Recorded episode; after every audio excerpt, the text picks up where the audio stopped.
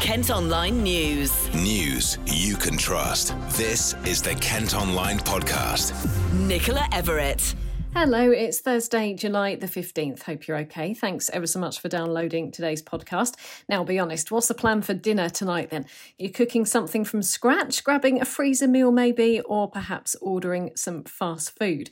I'm asking not just because I'm a little bit nosy, but because a report today is calling for taxes to be imposed on sugary and salty foods to help improve our diets and protect the NHS. It also calls for GPs in England to be able to prescribe fruit and veg as well as dramatic cuts to the amount of meat we consume. Well, the review it was commissioned by the government and has a catchy little title called England's National Food Strategy.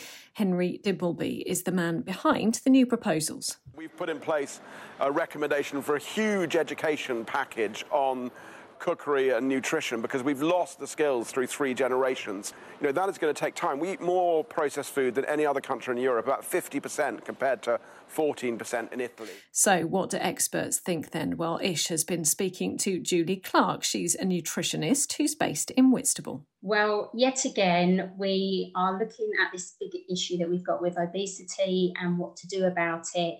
And this is another scheme that they're trying. But I think for my main concern is that it will just put the price of food up and the manufacturers won't necessarily change anything. That's my main concern. I don't think it goes far enough. It doesn't really put the responsibility on the the food companies to really change. I think, yeah, I think the prices of, of those foods will just go up that's the i guess the inevitable knock-on effect really isn't it yeah i mean if you think about with cigarettes for example we we've seen the price of cigarettes go up and up. But if you're somebody that is addicted to, to nicotine, then you just find the extra money. And I think that's my main concern. It's not necessarily dealing with the underlying issue. It's I think it's just going to put the price up. So what what do you think should be done here if it's not going far enough? Yeah, and that's the big question, isn't it? And this is the, the the one that no one can seem to answer. I think the trouble is, is that our body is our bodies still aren't set up to deal with the way that we live nowadays. That's the fundamental issue, and it's far too easy to to buy and and eat foods that aren't necessarily good for us. It's a massive convenience factor. We're very time poor now, so there's a lot to consider here. We know that in deprived areas there is a, a lack of fresh produce. And then there's other things. There's there's things like people don't necessarily know how to cook from scratch anymore. There's so many factors. It's such a complicated subject. So yeah, I wish I had the magic answer. So do you feel that, uh, as you're saying, it doesn't go far enough? That this won't be enough to I guess the, heart of the problem is perhaps the, the commercialization of these products. And I, I, I guess you feel that this won't break that attraction. No, I think, I mean, there was a TV program on fairly recently that looked at the impact of ultra processed foods on our well on our on our children but the doctor that did the study you know, he showed that eating those ultra processed foods, and we are talking about these foods that are high in salt and sugar, did increase his calorific intake.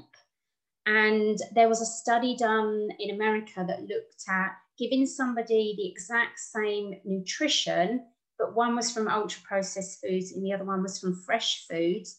And that increased a person's weight, even though the food, the nutrition of the food was the same.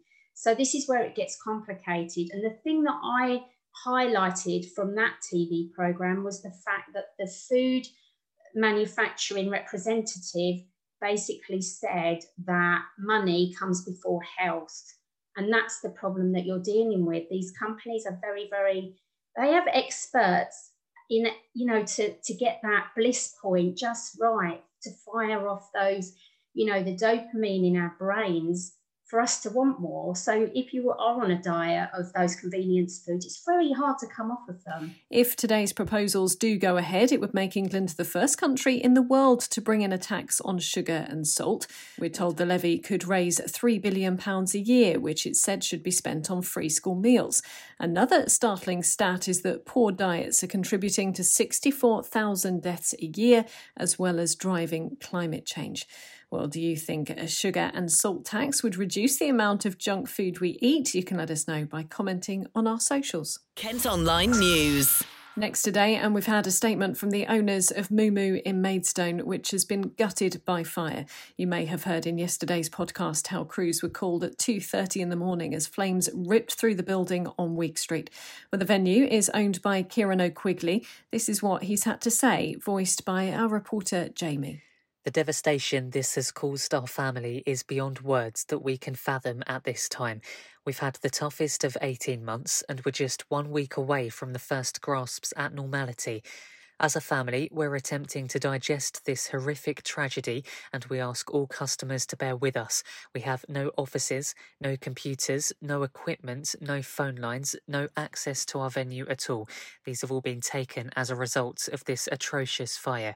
At present, our venue remains closed, and we, as a family, attempt to digest this tragedy, which has ripped through our lives and our business. Whilst we're unable to access your emails at this time, we're already overwhelmed by the outpouring of love and support. We will be back, that much is certain. Next, an Ramsgate man who rode an e scooter while drunk and without a licence has been banned from driving for two years. 21 year old Taylor Daly from King Charles Avenue also verbally abused police when it happened in June. Something you might not be aware of is that it's actually illegal to ride e scooters in public spaces unless they've been hired as part of a government trial, like the one that's taking place in Canterbury. The number of people out of work in Kent has dropped by more than 3,600 in the last month. Stats released today show 59,700 were claiming unemployment benefits across the county in June, although that's still nearly 27,000 more than before the pandemic. Well, Oliver Kemp is hosting the lowdown live from 6:30 this evening, and you're going to be talking about jobs on the show, Ollie. Yeah, Nicola. So I'll be joined by Tony Line, who is the director of the Kent Recruitment Bureau. We're going to talk about a lot of different things on this episode. Some of it will be specific industries that have suffered more than others, and places where there are more jobs available than others, and also some tips and tricks on what you might want to do if you are looking for a job. Now, what are the best ways of going about that, and, and the specific things you need to look out for in Kent? And Tony's uh, been a recruitment consultant for a long time, so he'll have a lot of interesting things to say, I'm sure. So yeah, make sure you join us live from 6:30 on Facebook and Twitter. Two men have been charged with smuggling firearms after three guns were seized at the port of Dover. Border Force discovered the pistols inside a lorry at the eastern docks. The Albanian nationals who are in their 30s are due back in court next month. Now, people living near a former army barracks in Folkestone that's been used to house asylum seekers say it's brought the community closer together. There's been widespread criticism since Napier Barracks was opened up to men who'd cross the channel in small boats, with protests even being staged outside. Some have claimed those neighbouring the barracks are petrified, but we've been told that's simply not the case.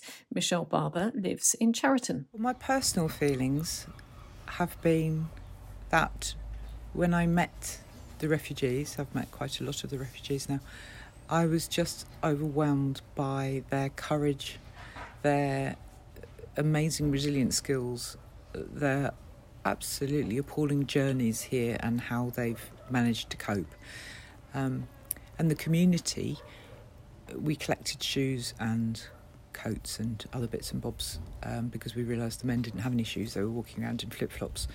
And I was absolutely amazed and unbelievably touched by the generosity of the community, the kindness. So many people gave um, trainers and coats and gloves before the winter to men who had nothing and really wanted to help those men. And um, that has been a really wonderful thing that's brought a lot of the community together and has shown incredible kindness. I think probably the only negative feeling I might have is that I feel a sense of shame that are that many people in power have spread misinformation through some daily newspapers and through social media and through radio and television sites. Um, they use the word illegal immigrants. In fact, it's that's not true. Um, every person is entitled to seek refuge in this country, but they may not be granted refuge, they may have to leave, but they're entitled to seek refuge. So they're legal. Everybody is legal here. Um, and I think there is a real desire by some people in power to try to divide us, to try to make people feel blame and target particular groups who are disadvantaged groups. Any disadvantaged group deserves our care. And um, it makes me feel very sad and very angry when I read that misinformation. The Home Office has repeatedly defended its use of the site. You can read our special report at kentonline.co.uk. Kent Online reports. Britain's biggest motorway services operator is planning to build a new lorry park in Kent. Moto Hospitality is hoping to spend £18 million on a site at junction 2A of the M26 near Wrotham. They say it'll resolve the shortage of lorry parking across the county. A man and woman have been arrested after an argument about the portion size at a fish and chip shop in Folkestone. Staff at Harbour Fish Bar were allegedly abused and threatened yesterday by a couple who claimed their meal was too small. Figures given to the podcast show more than 300 people here in the southeast have had a life saving organ transplant in the past year, but almost 550 are still on the waiting list. NHS Blood and Transplant say the number of families giving consent for organs to be donated has risen slightly over the past 12 months. A year later than planned, the Open Golf Championship is finally underway at Royal St George's in Sandwich. The four day event is part of the government's COVID pilot scheme, which means up to 32,000 fans will be allowed to watch. Well, our sports editor, Matthew Panting, is there for the Kent Online podcast, so better late than never. What's it like there on the course in Sandwich? It's been an excellent start to this week's championships. There were a few hundred hardy souls who rose before the crack of dawn, probably, to get here to see England's Richard Bland hit the first tee shot just after half past six this morning.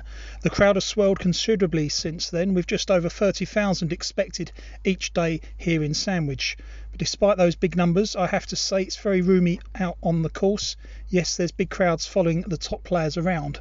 But the people that I've been speaking to are just glad that the Open is taking place again after what happened 12 months ago.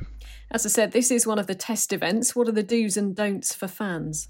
Well, those in attendance have to show proof of two vaccination doses at least 14 days before their arrival or proof of a negative lateral flow test. Spectators also need to agree to a code of conduct, watch a COVID safety video, and complete a health questionnaire before their arrival.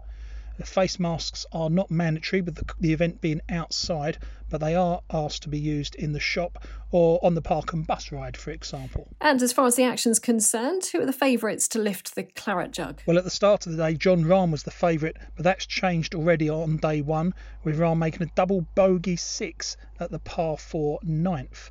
Jordan Spieth is already in the clubhouse on five under. Danny Willett, one of the first players out, returned on three under, while Justin Rose has also gone well on day one.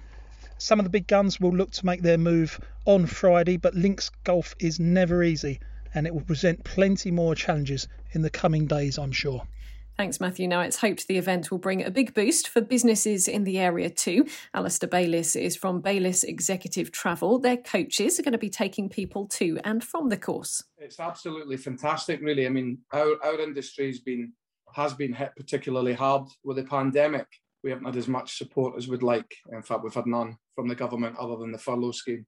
Um, so this is a real welcome, uh, a treat for us really to be to be back working you know, properly again and, and, and seeing so many people as well. It's, it's, I think it's great for the area. I think it's fantastic. We're kind of primarily working with, with the R&A itself, looking after sort of referees and committee members and, and, and people like that. So, uh, uh, but it, it's just going to be great to see.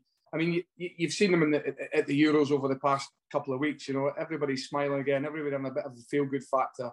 And I do think after the last 12 months, you know, it's, it's definitely something that we should all embrace we did the Open with the R&A back in, in 2011 when it when it, it came down the last time, and we were pretty well prepared because we, we knew sort of March April what what what we were needing what we were requiring to do.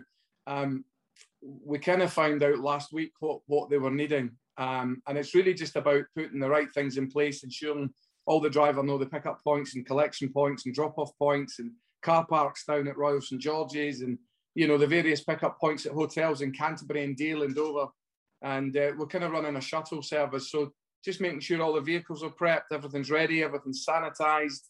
Uh, obviously, all the drivers are tested on a daily basis. So, it, on top of doing what we would normally do, we've, we've got to do it a little bit better and keep everybody safe uh, whilst we do that as well.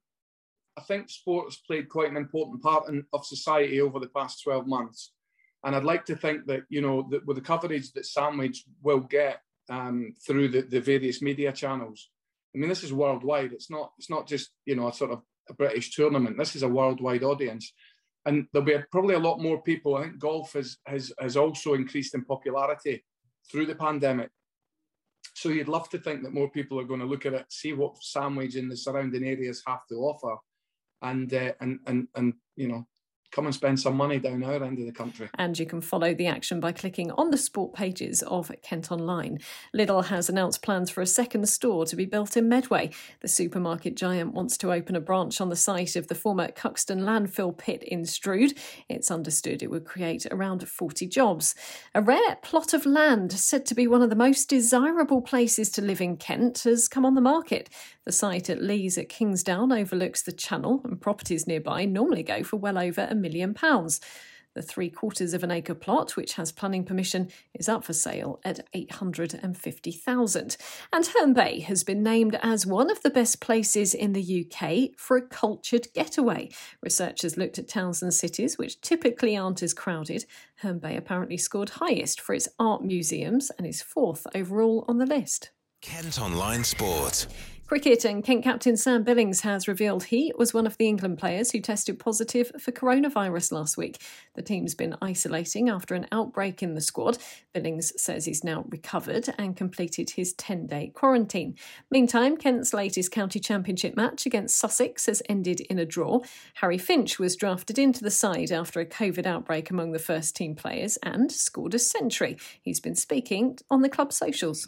Got a call up on Saturday afternoon just basically saying just to be covered. And, you know, we weren't sure what was happening. Um, yeah, and then it all sort of uh, happened quite quickly. It's probably a good thing actually. Um, so yeah, it's been been a really good week, quite a strange one, but um, yeah, it's ended up being a being a good one.